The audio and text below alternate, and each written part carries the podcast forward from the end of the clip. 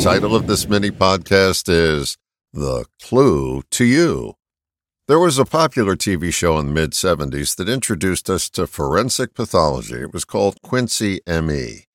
It showed how this forensic coroner from Los Angeles was actually a detective solving the mystery of people's deaths. He would follow the clues the bodies left and came up with stunning conclusions that solved the case. Seems we need a show about forensic lifeology. It would not detail how we died, but how we stay stuck in this dead end.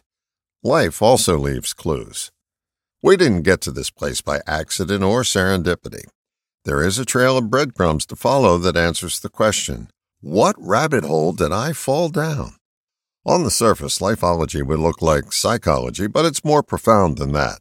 Psychology is wonderful in outlining the circumstances that led to painting yourself in a corner.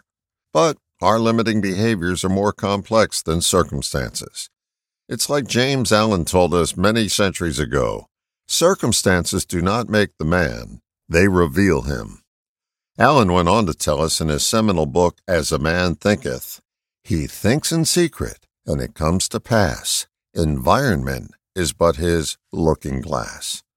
How we really got to this point is a secret, a mystery. It's the secret of patterns and how they drive our behavior and don't care about the reasons we make up for them. They'll continue to run no matter how eloquent we are. They're not influenced by explanation, but we keep looking for one.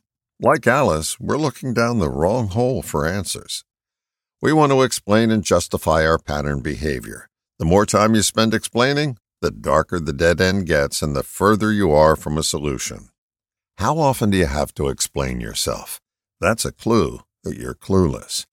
You were chauffeur driven to where you are by the patterns that are in the driver's seat. Our Miss Daisy's demands and explanations won't do anything to change the location we've arrived at. The excuse machine runs on nuclear power and is perpetually in motion. The bypass switch needs to be thrown in order to have a prayer of getting extricated from this dark place. Think anal canal. Here's the clue that you're on the right path. You start noticing that you're running a pattern of behavior. The minute you attempt to explain it away, blame it on circumstances or someone else, the deeper you will go into the mud. It's your pattern that got you here, no one else's. Notice that you've arrived at this dead end destination on purpose. It was the purpose of your conditioned patterns to bring you to where you are right now, not circumstances. Noticing, taking responsibility for, interrupting and outgrowing your patterns, routines, and way of life is the only way out. When you begin to realize that you've been your own chauffeur all along, it's much easier to pilot yourself back to the highway. All the best, John.